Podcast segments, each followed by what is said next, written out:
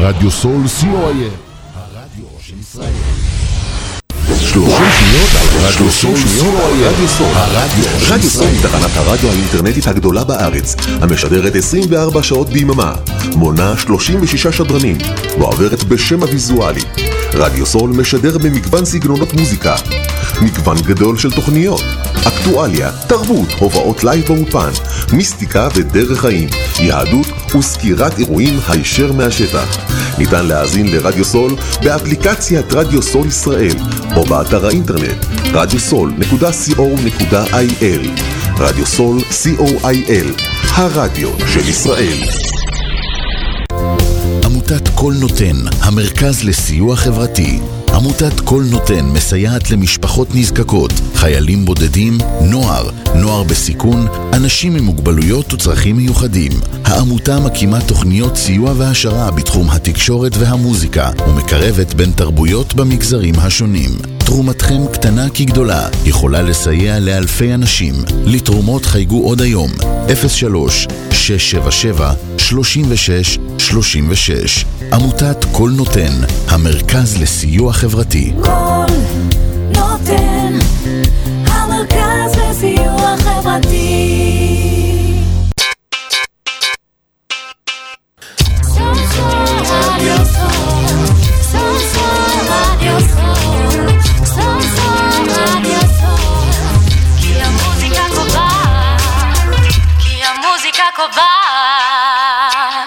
מדינת ישראל חוגגת עצמאות.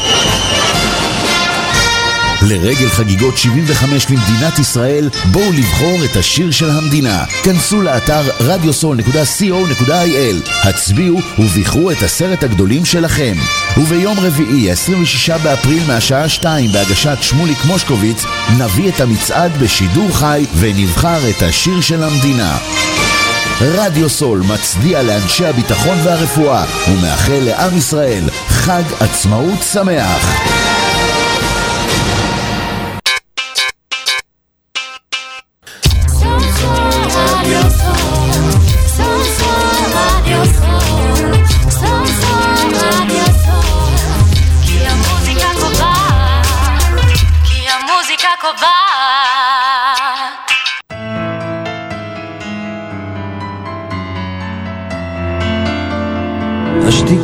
שלך רועמת, איזה יום עצוב.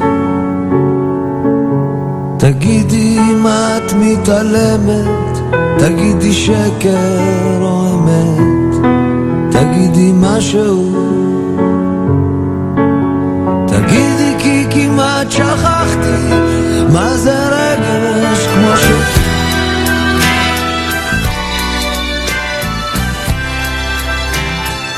אתם מאזינים לתוכנית מפגשים מחוץ לקופסה בהגשת דוקטור חיננית לויפר פלד.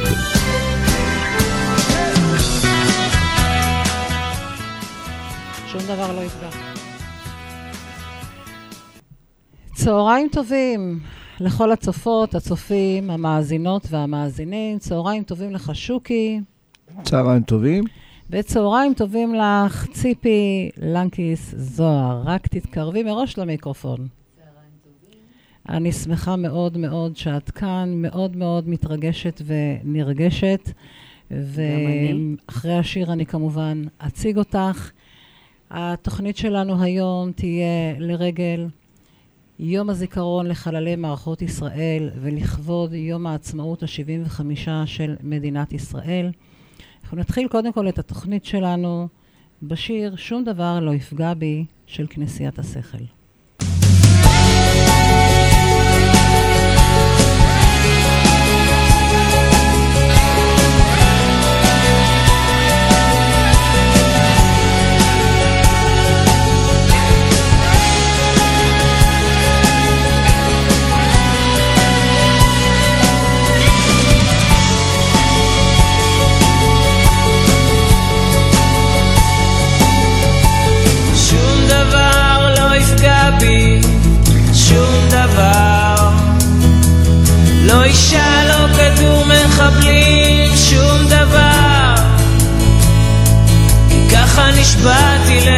אחותי,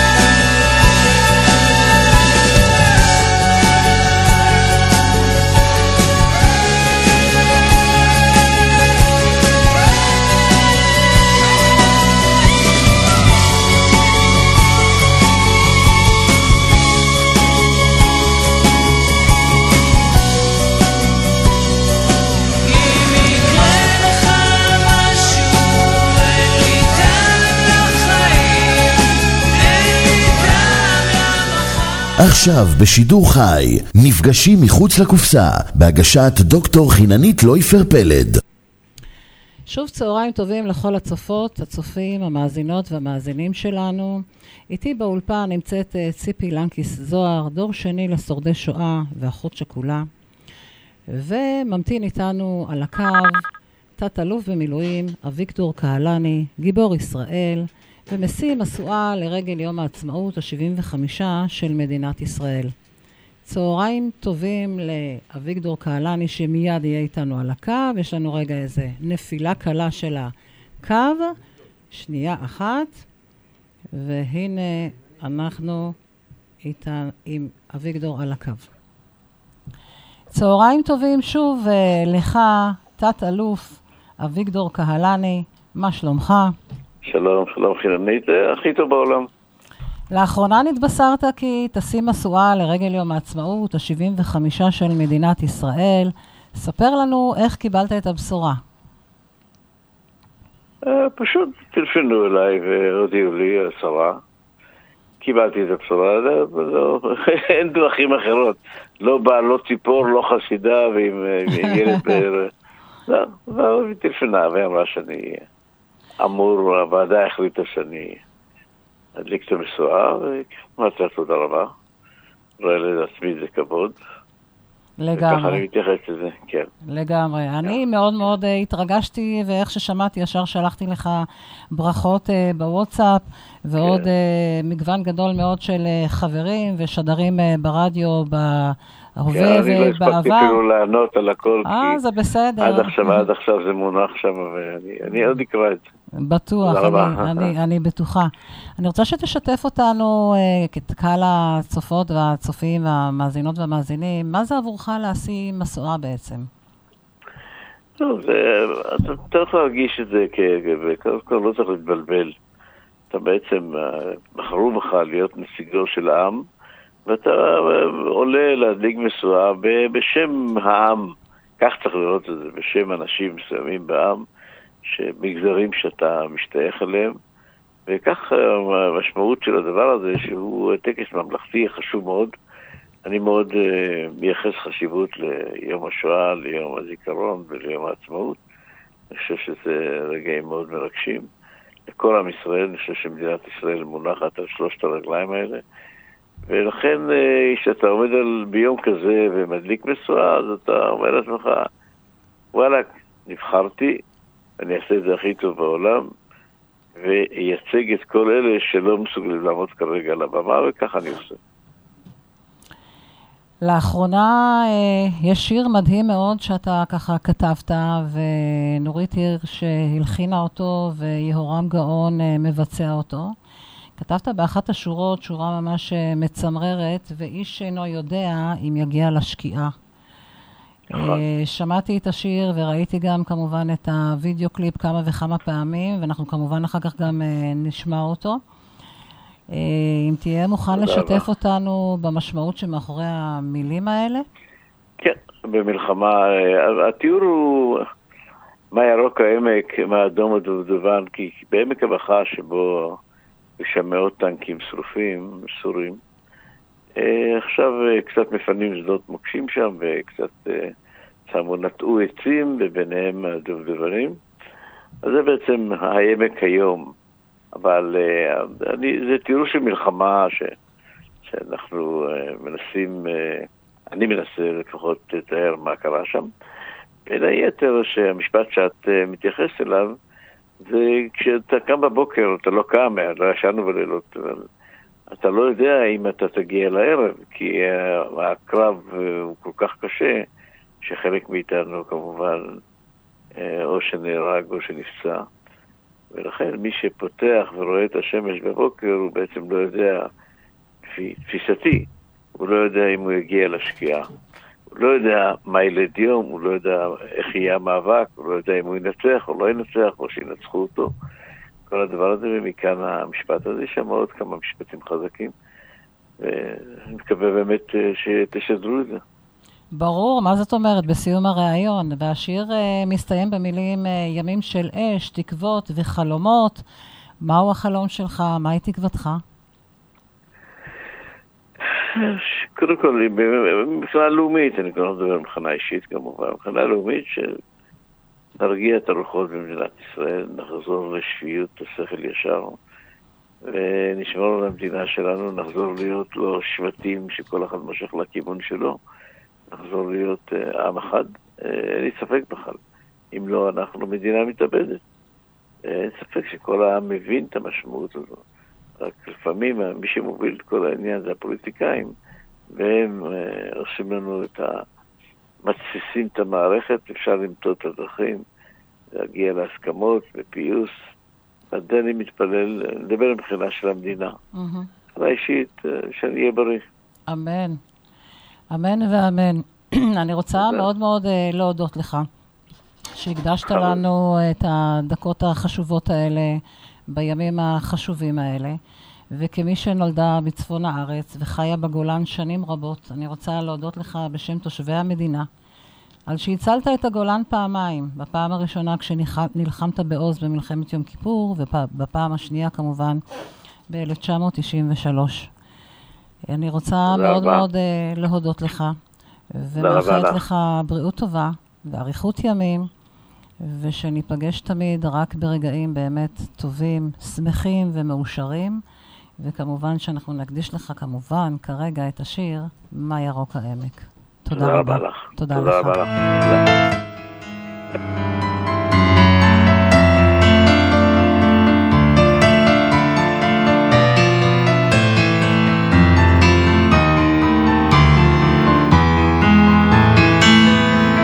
הנה רגליי פוסעות אל עמק הדמעות בין סלעי בזלת שאדמו מלהבות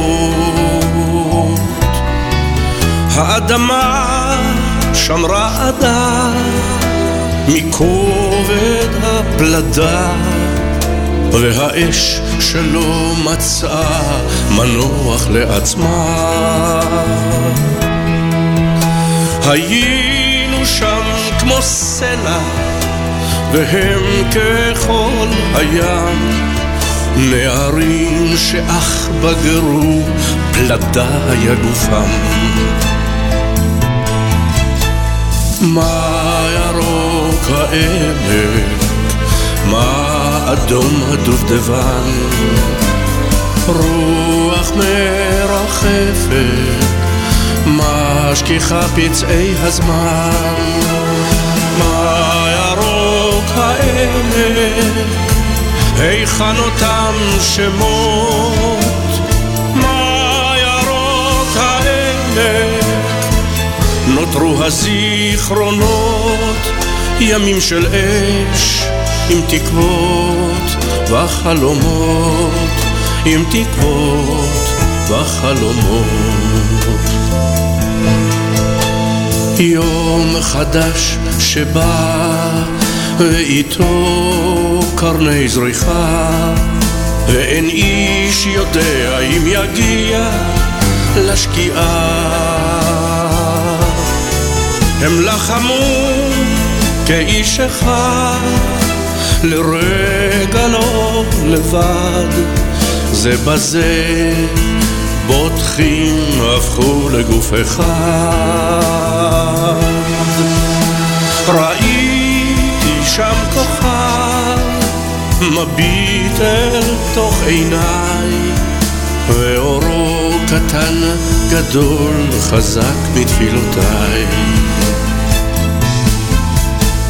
מה ירוק העמק, מה אדום הדובדבן, רוח מרחפת, משכיחה פצעי הזמן. מה ירוק העמק, היכן אותם שמות? מה ירוק העמק? נותרו הזיכרונות, ימים של אש, עם תקוות וחלומות, עם תקוות וחלומות. עכשיו בשידור חי, מפגשים מחוץ לקופסה, בהגשת דוקטור חיננית לויפר פלד. אז שוב, צהריים טובים לכולם. אני שוב רוצה להודות לגיבור ישראל, אביגדור קהלני, שכיבד אותנו בריאיון שנתן לנו בתחילת השידור. ולצידי יושבת ציפי לנקיס זוהר, דור שני לשורדי שואה ואחות שכולה. ואנחנו נשמע שיר שכתבה ציפי. אוקיי, אני כתבתי את השיר הזה לפני שנה, בדיוק בתקופה הזאת. רק בין שני- דברי למיקרופון, תנקי. לפני שנה כתבתי את השיר הזה בדיוק בתקופה הזאת, בין שני uh, ימי זיכרון. אני מתחילה. מדי שנה, אחרי פסח, האוויר נעשה דליל. האובך מכסה את השמיים ואת הנשמה שלי. מתקרבים להם שני ימי זיכרון, שדרים זה לצד זה בתוך גופי. מנהלים אותי בשקט, בנימוס, אבל אחרי פסח הם קמים עליי לכלותני. כשאני שמעתי את זה לראשונה, זה ככה נתן לי ממש בום בבטן, ואני שומע, שומעת את זה כעת שוב, זו, זו אותה פצצה, מה שנקרא, לבטן. ציפי יקרה ומקסימה, אני נרגשת שאת כאן. גילוי נאות, אני. ציפי ואני חברות משהו כמו 40 שנים לפחות. ואני חייבת להגיד, ואני מניחה שזה משהו שאני גם אגיד אותו בטח בסיום השידור. מעולם לא ראיתי את ציפי כעוסה, מעולם לא ראיתי את ציפי עצובה, מעולם לא ראיתי את ציפי בדאון, ומסתובבים בינינו כל מיני גיבורים. ראיינתי קודם אחד מהם. ומבחינתי את סוג של גיבורה עם סיפור חייך. הקטע שהקראת לנו כרגע, השיר שאת כתבת, בעצם משקף את העולמות שאת חיה בהם כמעט מיום היוולדך. נולדת לזוג הורים שבעצם שניהם שורדי שואה, שעלו לארץ, ואני אתן לך להתחיל את הסיפור ולשתף אותנו במקומות הרגישים והמרתקים ביותר.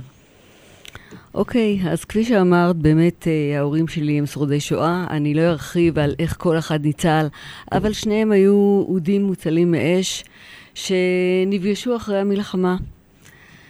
אה, התאהבו והתחתנו, וילדו את, אה, את אה, גרגור. גרגור על שם אה, אבא של אימא שלי שנספה בשואה. הם נספו בבורות ההריגה. היא נותרה לבד, פגשה את אחיה, אבל לא הייתה יותר משפחה. גרגור היווה את האור בחיים שלהם, נתן להם סיבה לחיות, סיבה להמשכיות.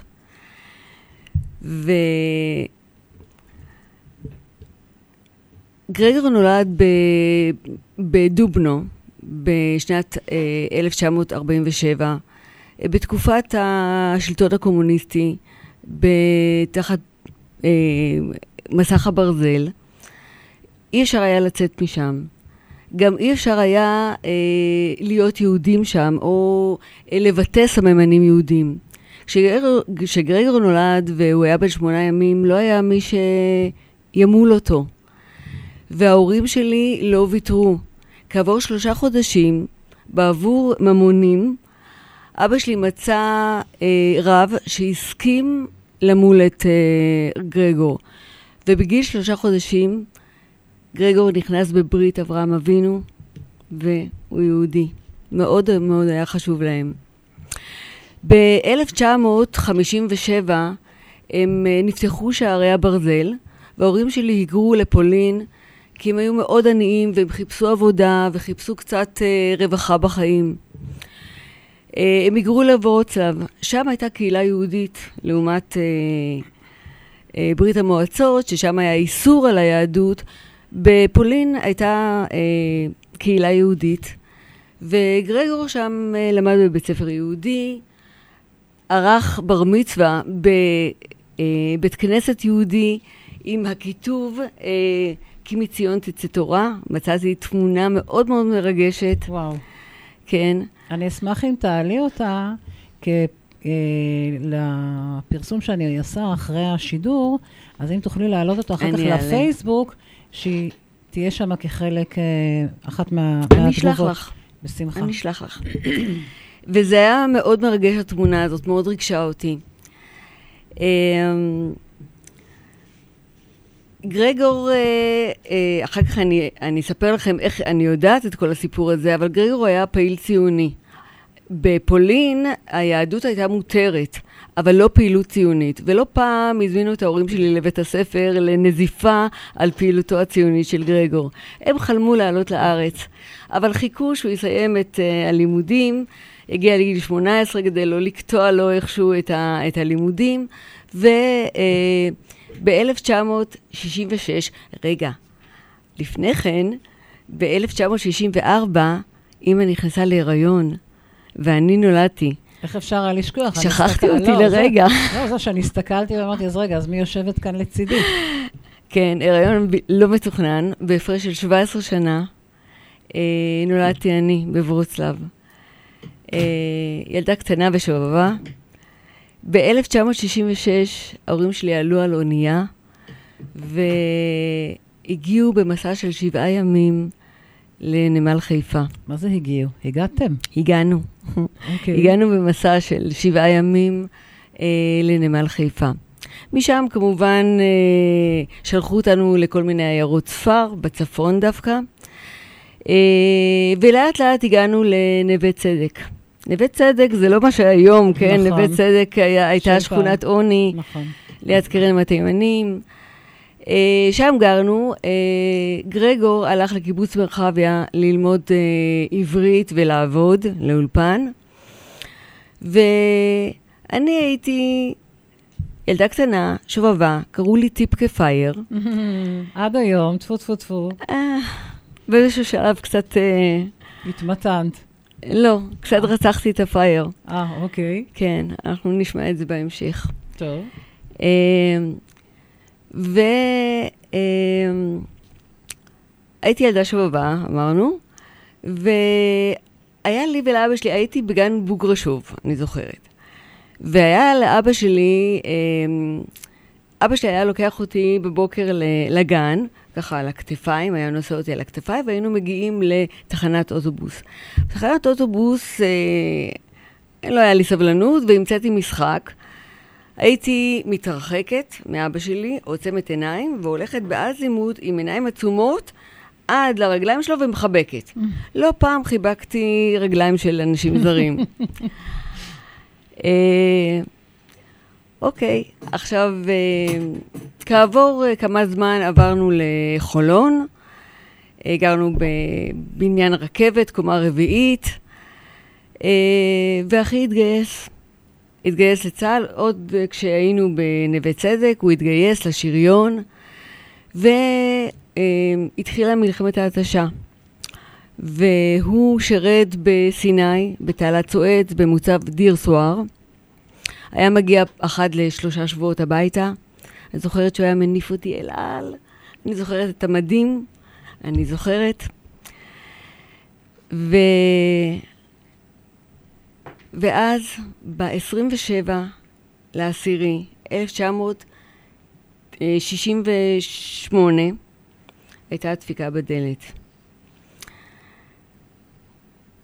אני זוכרת, זה היה בבוקר של אה, יום ראשון, ביום, ביום שבת הוא נפל, ב-26, ב-27 הייתה דפיקה בדלת. זה היה השכם בבוקר.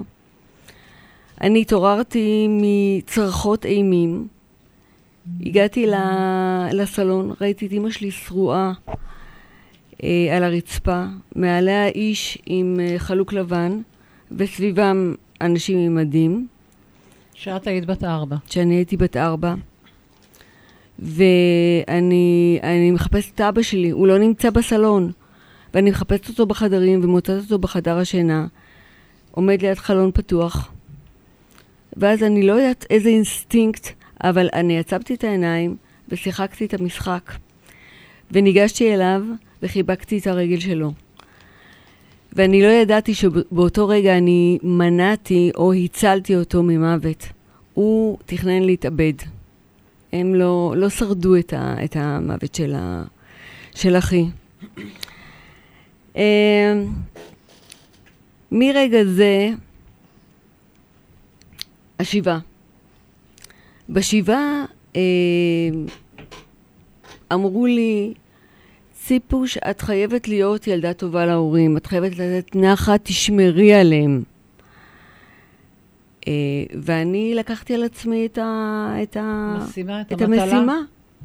וכבר בשבעה אני שימשתי כמכבה שרפות. מה זה מכבה שרפות?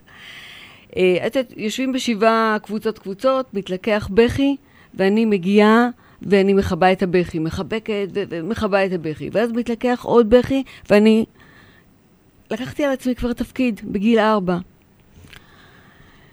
אה,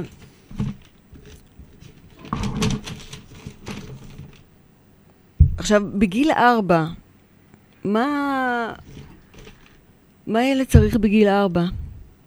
ביטחון, קרקע בטוחה, אהבה, הקשבה, הכלה, הכלה, כל הבסיס בעצם אה, בגיל הזה. וזה לא היה לי. הקרקע נשמטה מתחת לרגליי. נפערה תהום, ואני נפלתי לתוכה. בשבעת הימים של השבעה, אבא שלי, אה, שהיה אדם בריא, פיתח אולקוס מצער ומכאב, וביום השביעי התפוצץ לו האולקוס, והיה לו זיהום בבטן, והוא היה רגל אחת שוב לפני המוות. שוב. הוא הובא לבית חולים, ואימא שלי איתו, ואני נשארתי אצל השכנים, ועברתי משכן לשכן, משכן לשכן. בל נשכח, היינו עולים חדשים, פחות משנתיים בארץ, עוד לא הכרנו את כולם. ואני עוברת ממקום למקום, לבד, בודדה. אה, אימא ראתה שהסיפור של אבא הוא לא יום או יומיים, אלא תקופה ארוכה, ואז היא לקחה אותי ל... לחברים בקריית גת, שם הייתי תקופה לא, לא מעטה. בקריית גת גדלתי שם, וכשאימא באה לאסוף אותי בחזרה, אה, לבקר את אבא בבית חולים, אני ראיתי איזה אדם כחוש עם זקן, ואמרתי לה, זה לא אבא שלי, זה לא אבא שלי. זה באמת לא היה אותו אבא שכל כך אהבתי וכל כך הכרתי. אמ,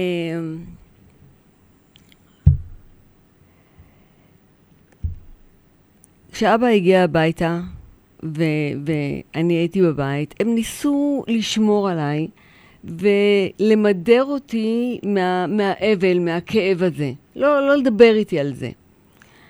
אבל אני שמעתי אותם מדברים עם אחרים, כמה שהוא היה מוצלח, וכמה שהוא היה חכם, וכמה שהוא היה מושלם. ואני אמרתי לעצמי, רגע, הוא היה כזה מושלם, אז אולי הם היו רוצים שהוא יחיה ואני אמות?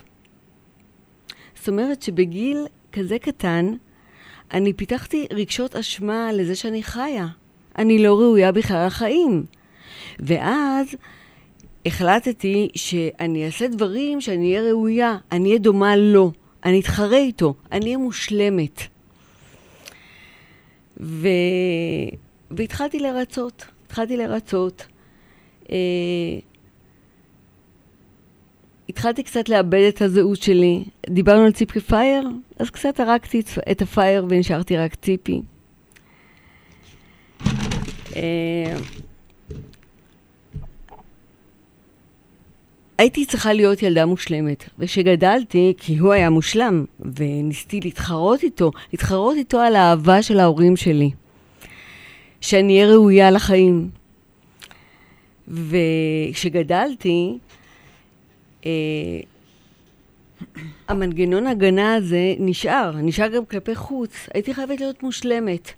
ואז כל יום הייתי לובשת מסכה של מושלמת, יוצאת איתה החוצה, משחקת את המשחק וחוזרת הביתה. הייתי ילדה מאוד מקובלת. היו סביבי המון המון אנשים, אבל הייתי מאוד בודדה.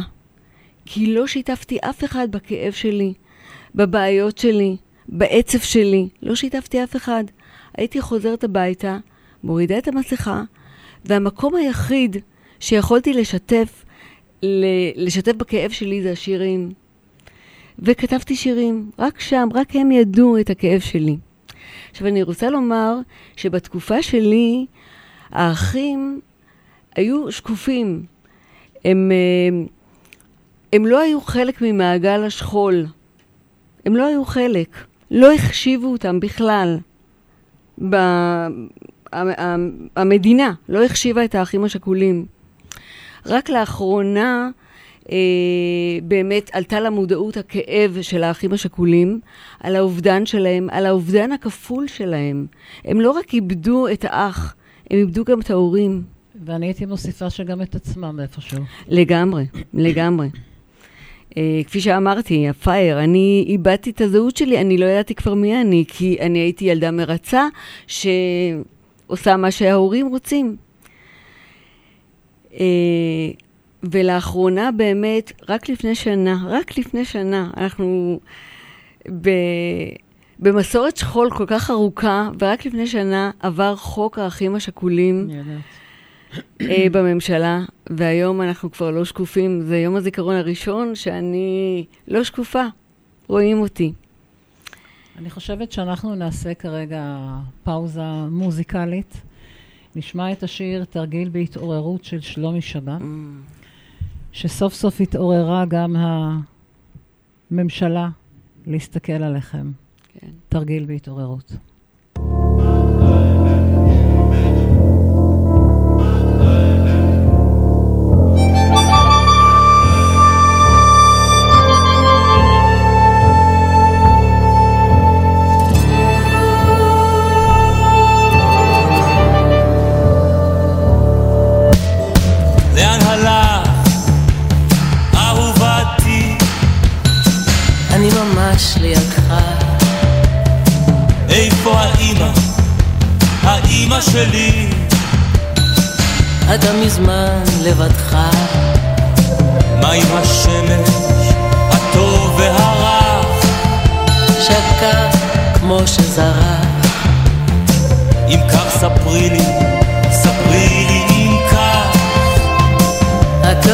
סופר ונשמר, תויק ודווח.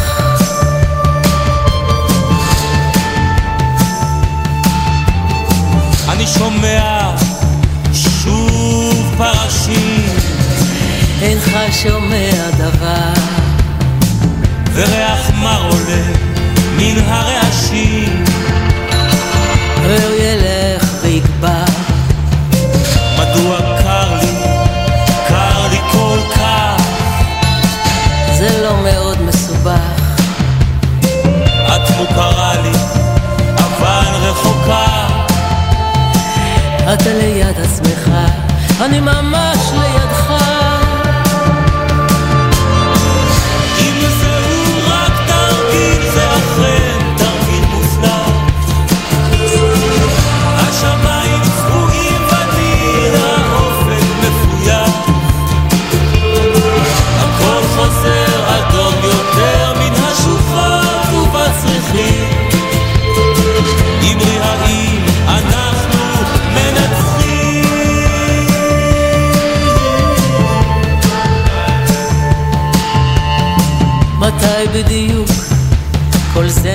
מתרחש?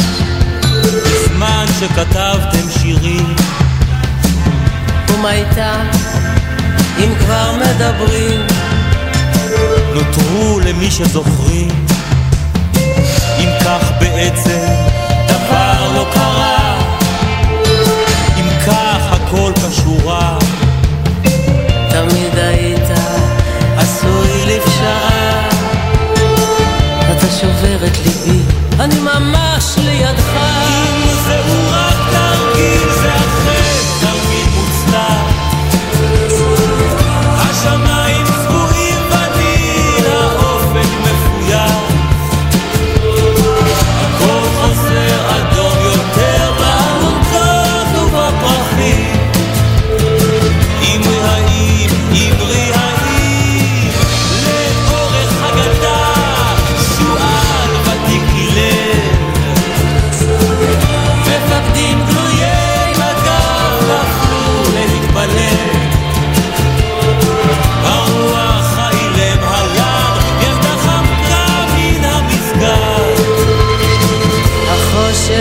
התאסף ולא ירד.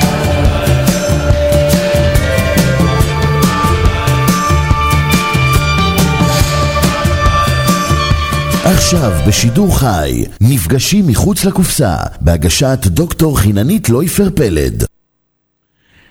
75 שנה לקום המדינה, ומעבר לזה שיש לנו התפתחויות ופיתוחים מדהימים, חובקי עולם, בתחום טכנולוגי ובתחומים אה, רבים אחרים, אנחנו יכולים לראות שיש לנו גם אה, התפתחות בתחומים האלה של אה, ההכרה בנפגעים ובאחים שכולים.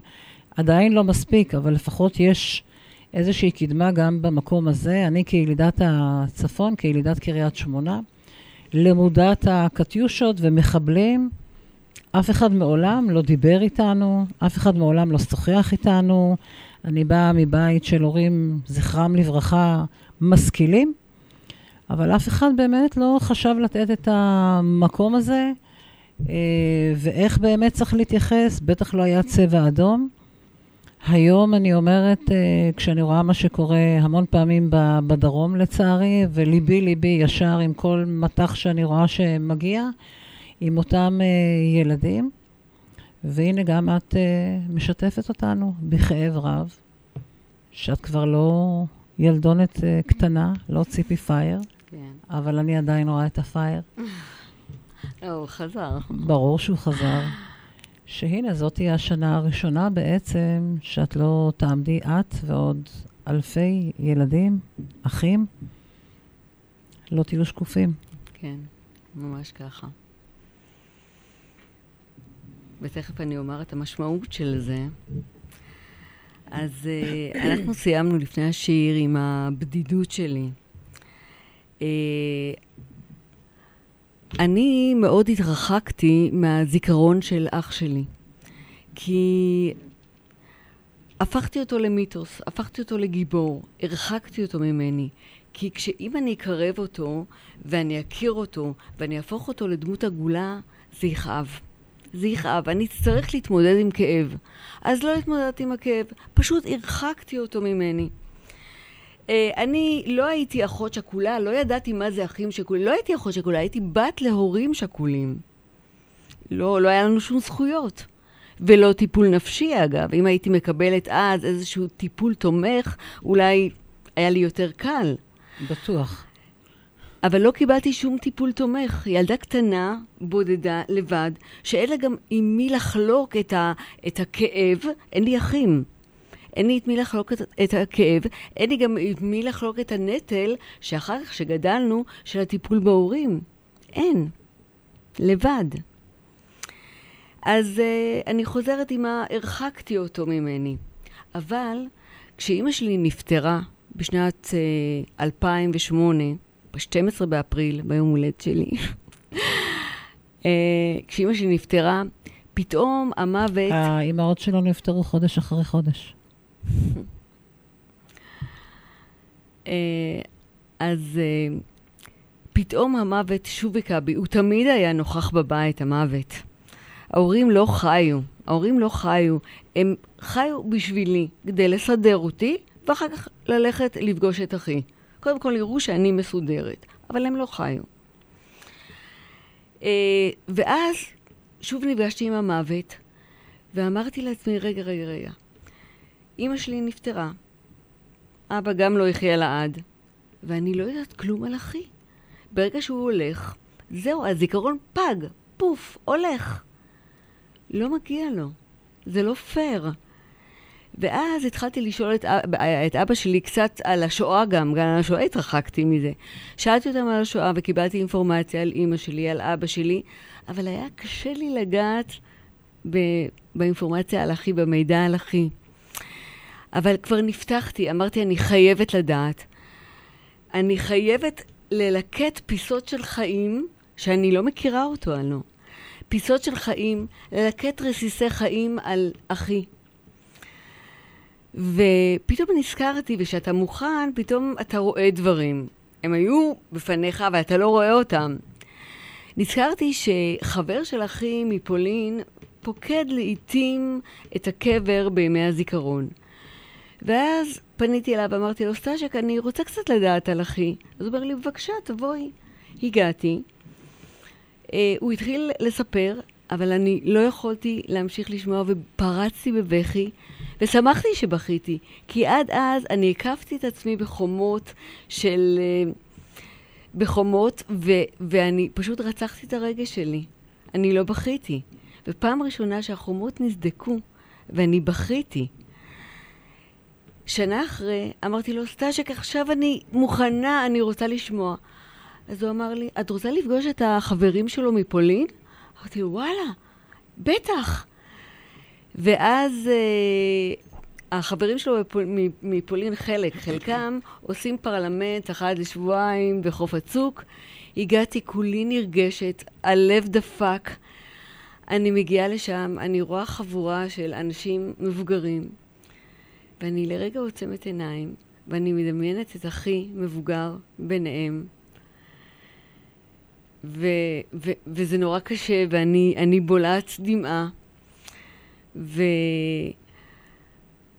והם מקבלים אותי מאוד יפה, הם מחבקים אותי ושמחים לראות אותי ומספרים לי עליו. ואני שואלת, ואני שואלת כל מיני שאלות של, של היכרות. אה, מה הוא אהב, אה, איך הוא היה, הוא היה חנן או שהוא היה אה, כריזמטי.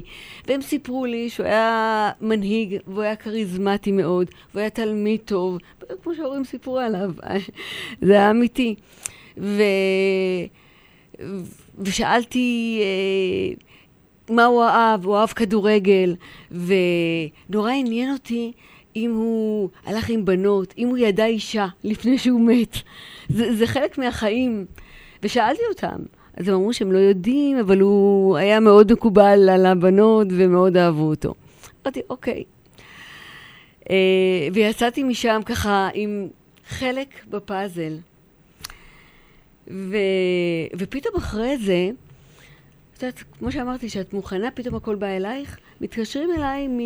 מהצבא, מעדים למדים, אה, עדים במדים, במסע לפולין, שואלים אותי אם אני רוצה להיות הנציגה של המשפחות השכולות.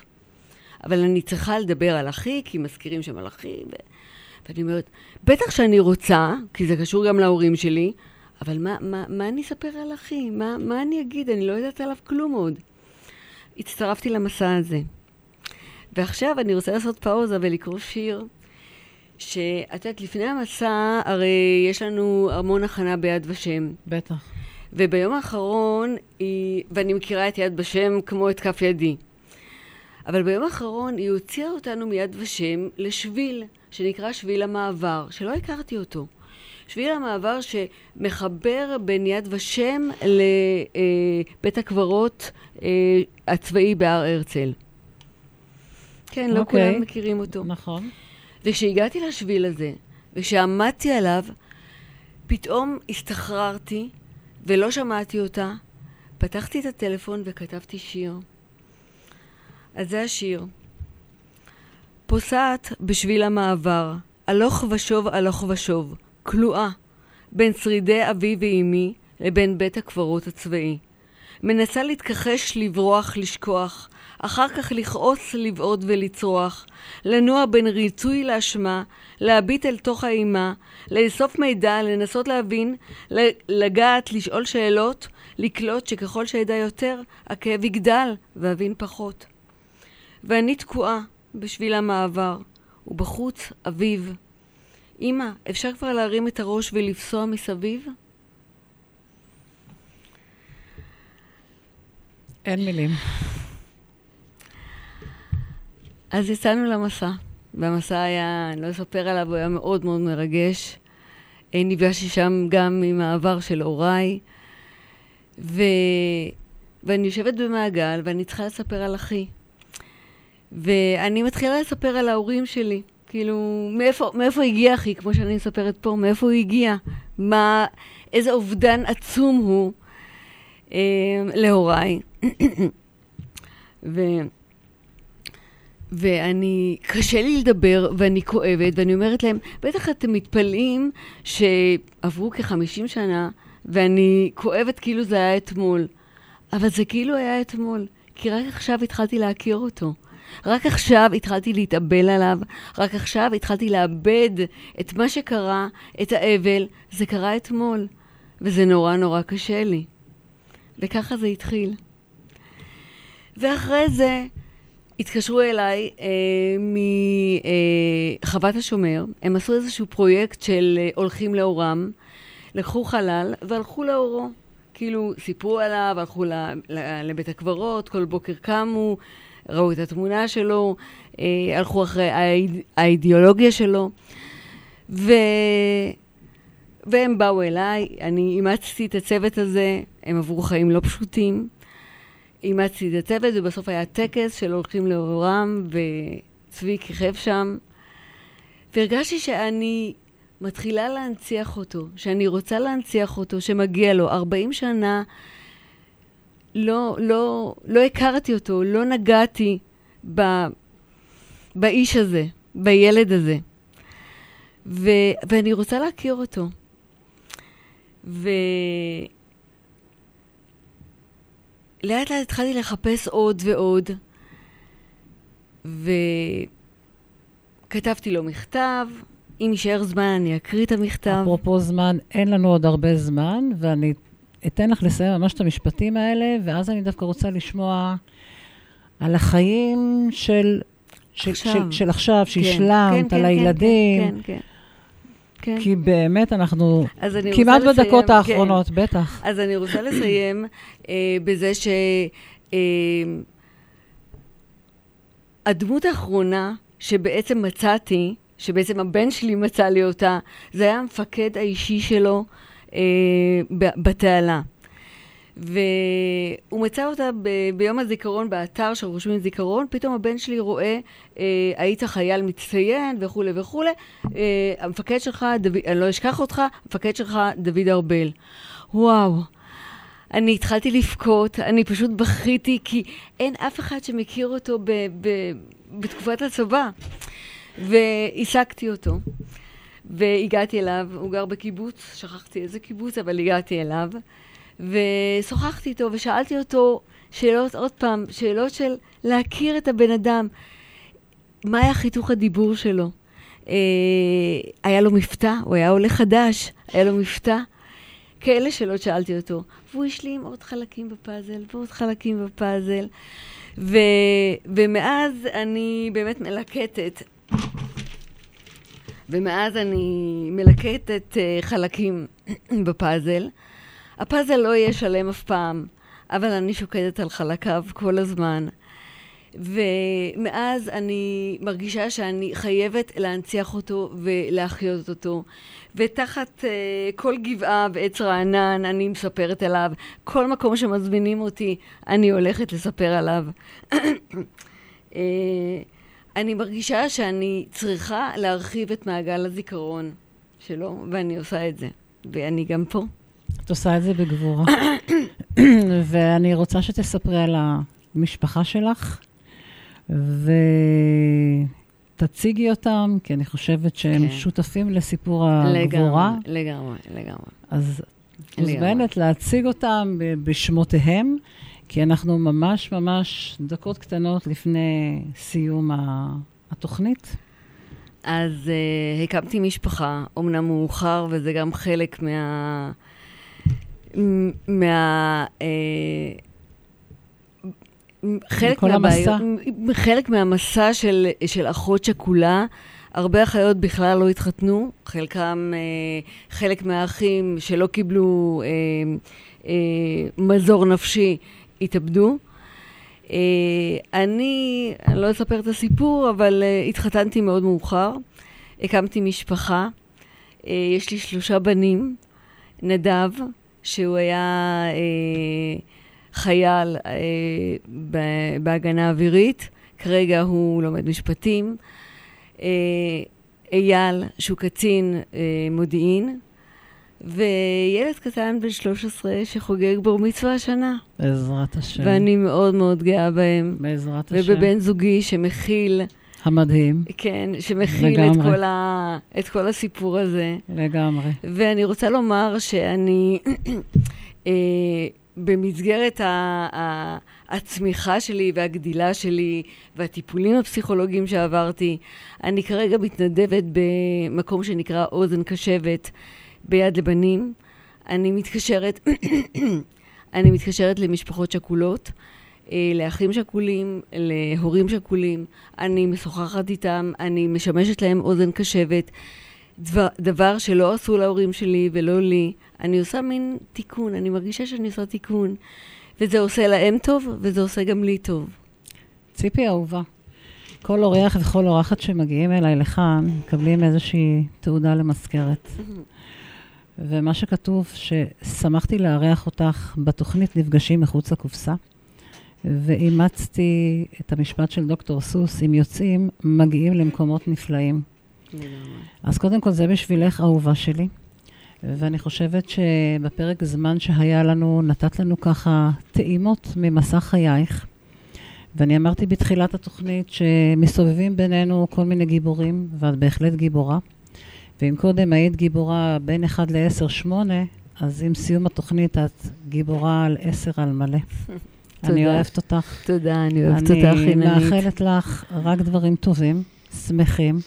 תמשיכי לגדל את בנייך המדהימים. מדהימים. ולחיות באושר רב לצד בן הזוג המדהים שלך. ולכל הצופים והמאזינים, אני רוצה באמת אה, להודות לכם שהייתם איתנו בשעה המרתקת הזו, שפתחנו אותה עם אה, אביגדור קהלני, גיבור ישראל, ואנחנו מסיימים עם ציפי לנקיס זוהר, גיבורה, סוג של גיבורה אישית שלי, חברה שלי, מדהימה, ויותר גיבורה של הילדים והמשפחה שלך כמובן. אנחנו נסיים את התוכנית שלנו בשיר המדהים של אמיר דדון, לבחור נכון, כי אחרי הכל, כל החיים שלנו עוסקים בבחירות. צהריים טובים, רדיו סול.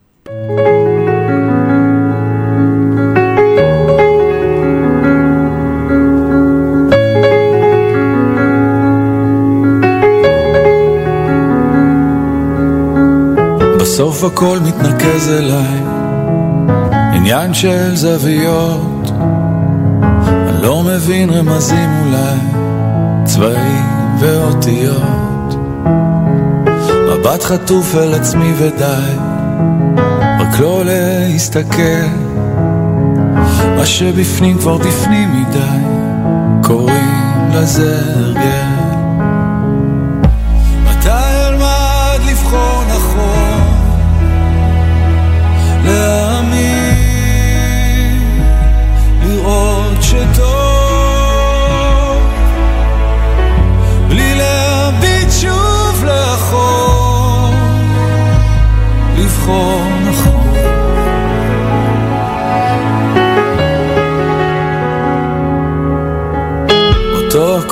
מדבר אליי, פוגש בי בלילות, הולך מבלי להבין לאן, האם אדע לחזור? מבט חטוף מסביב ודי, יותר כבר לא אפול. יש ילד שמסתכל עליי, קוראים לזה לגדול.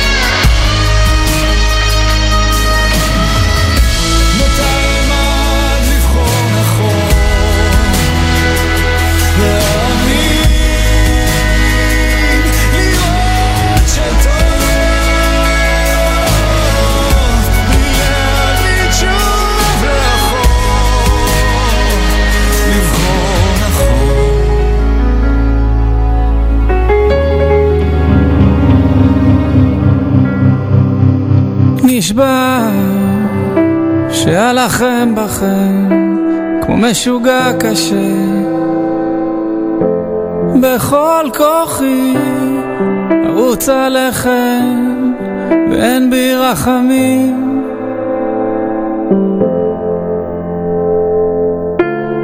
כי אין פה מקום באמת לשיר, באמת לחלום. ברחובות הצרים חי קבצן עם נסיכה, חלומות גדולים עולמות שונים. ורק משתי מילים אני הכי פוחד. הראשונה היא שם, השנייה נהרג. כמו כוכב שמתאבד ביום לא תראו אותי נופל. פתאום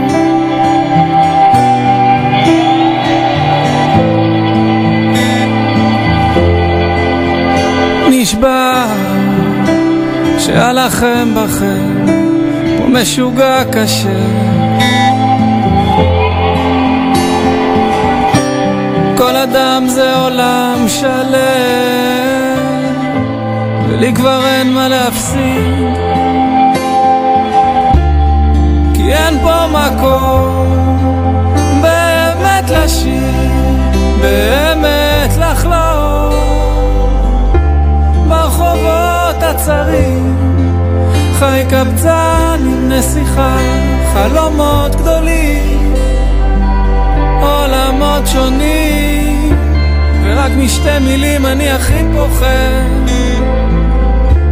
הראשונה היא שם, השנייה נהרג כמו כוכב שמתאבד ביום לא תראו אותי נופל